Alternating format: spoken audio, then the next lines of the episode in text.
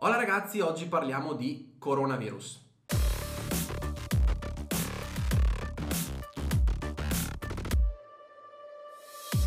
Eccoci quindi, benvenuti in Marketing Vlogs, io sono Federico Spinelli, consulente di marketing strategico e oggi vi voglio parlare appunto del coronavirus perché è sulla bocca di tutti e io l'ho osservato in questo weekend da esterno e ho eh, tratto le mie conclusioni. Premessa, questo video non è assolutamente riguardante il virus in sé, i dati dei morti o insomma i dati degli infetti o se è giusto o no chiudere le attività. Questo non lo tratterò perché non mi compete e non ho nemmeno visto i dati e non sono un medico, quindi non so se le azioni fatte sono giuste o sbagliate. Voglio semplicemente trattare l'argomento da consulente di marketing e vedere anche insieme a voi come si è comportata la gente su questo argomento e che cosa possiamo trarre noi che facciamo marketing e comunicazione da eh, eventi del genere. Questo video tra l'altro vi sembrerà andare contro il terzo punto che vedremo insieme, sono quattro i punti che vedremo insieme, però poi mi rifarò nel quarto punto e quindi vedrete che non mi sto autocontradicendo facendo questo video. Ma partiamo dal primo punto. Il primo punto è lo sciacallaggio. Ehm, è un dato di fatto che due prodotti eh, sono schizzati alle stelle in termini di prezzo. Il primo è la mascherina, quella per proteggersi da insomma, contagi, e il secondo è la mochina, schizzati a prezzi assurdi. La mascherina ho visto addirittura quattrocento euro del pacco, quello da dieci, e la mochina l'ho vista ieri a cento euro su, su Amazon. Ehm, come avrete capito dal nome che ho dato a questo punto, eh, secondo me si tratta di sciacallaggio puro, cioè si punta sull'ignoranza della gente perché da quello che ho capito quei due prodotti, almeno nelle zone diciamo dove non c'è il focolaio, non sono utili a prevenire diciamo la malattia, cioè sono solo cose che la gente prova ad acquistare perché appunto ha paura di, di, di, di prendere la malattia, però non è sicura se, eh, quelle due, se quei due oggetti sono utili a, a questo fine. Quindi eh, quelle persone che davanti a tanta domanda, ignorante o no, di un oggetto alzano i prezzi e cercano di fare del business su queste cose, io non lo condivido. Ma non solo a mochina e mascherine, perché ho visto anche da un post di Luca Lamesa che alcuni N C C a Roma hanno alzato di quattro volte il prezzo de, del loro servizio di trasporto perché appunto facevano leva su, su questa cosa che eh, il fatto che tanta gente non voleva prendere i mezzi pubblici, voleva usare i taxi, c'era tanta domanda e quindi ha alzato i prezzi.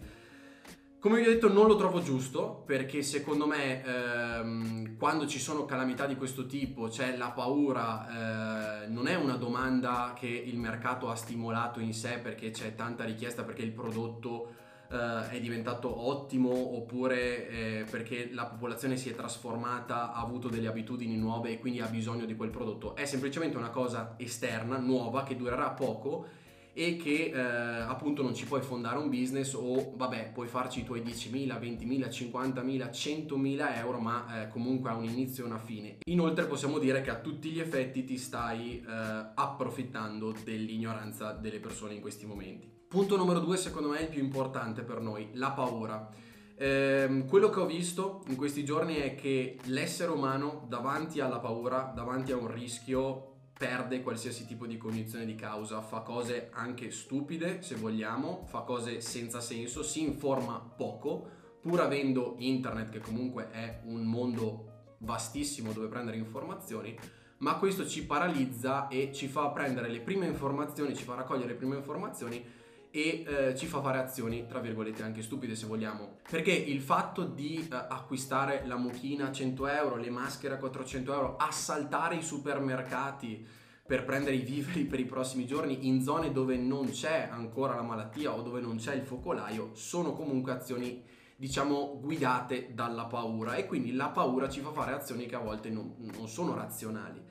E questo cosa ci insegna lato marketing? Che per quei prodotti dove la paura può comunque essere usata, è utile per il prodotto eh, per guadagnare qualche punto, ossia sto parlando magari di quei prodotti come allarmi, come, ehm, come, dire, come assicurazioni, come sicurezza sul lavoro. Se nella vostra comunicazione fate la leva sulla paura potrebbe essere molto utile perché eh, con la paura la gente diciamo dimentica tutto quello che poi è razionale. Questo è il mio consiglio.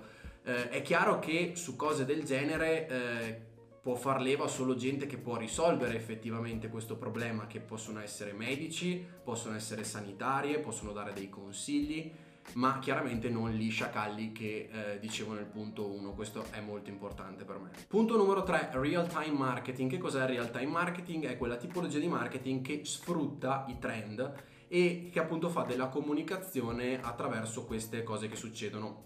So che può prudere la mano, il dito nel voler fare un post riguardante il coronavirus per la vostra attività, eh, e ne ho visti alcuni, però il mio consiglio è no. No e no, perché eh, è molto molto molto molto complesso. Eh, chi può fare real time marketing sono o quelle aziende che sono strutturate per fare real time marketing, quindi parlo di aziende grosse. Abbiamo visto delle campagne di Corona eh, o contro Corona, adesso non mi ricordo, la birra, eh, chiaramente per ovvie ragioni visto che il nome è uguale al virus, ehm, E, eh, e, e alcune altre tipo di ristoranti qua e là. Però il mio consiglio è quello di non farlo, perché se comunque si sta facendo real time marketing su una cosa mortale, se vogliamo, e quindi ci potrebbe essere della gente che eh, non vede di buon occhio questa cosa e può comunque commentarvi e dirvi di non scherzare sulle cose, diciamo tra virgolette, mortali. E eh, anche perché comunque il real time marketing spesso e volentieri è fatto con simpatia, è fatto con ironia, e eh, tante persone possono essere sensibili appunto perché sono guidate dalla paura e possono dire: ma perché stai scherzando su un argomento così delicato?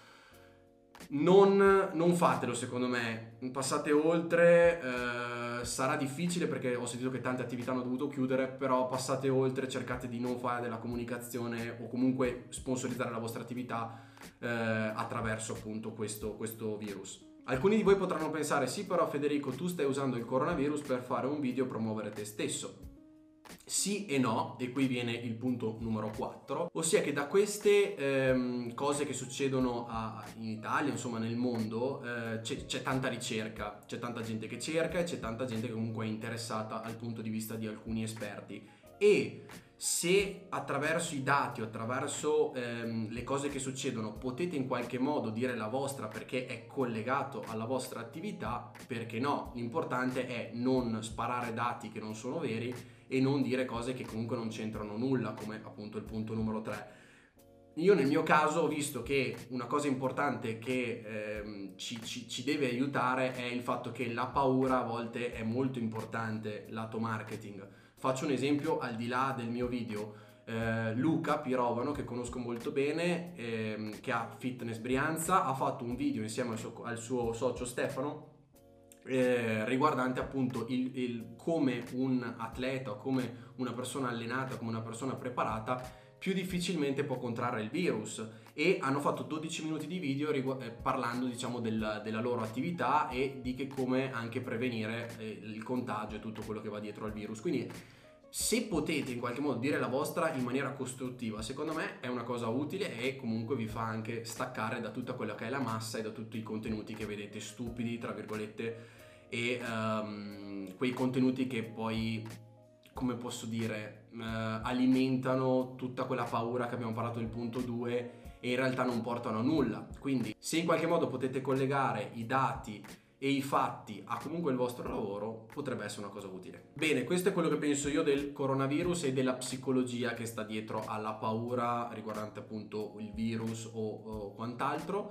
Vi invito a commentare qui sotto e di dirmi anche la vostra riguardante la psicologia della paura, o comunque se c'è qualche campagna interessante che mi sono perso e non ne ho parlato in questo video, e ci vediamo alla prossima. Ciao!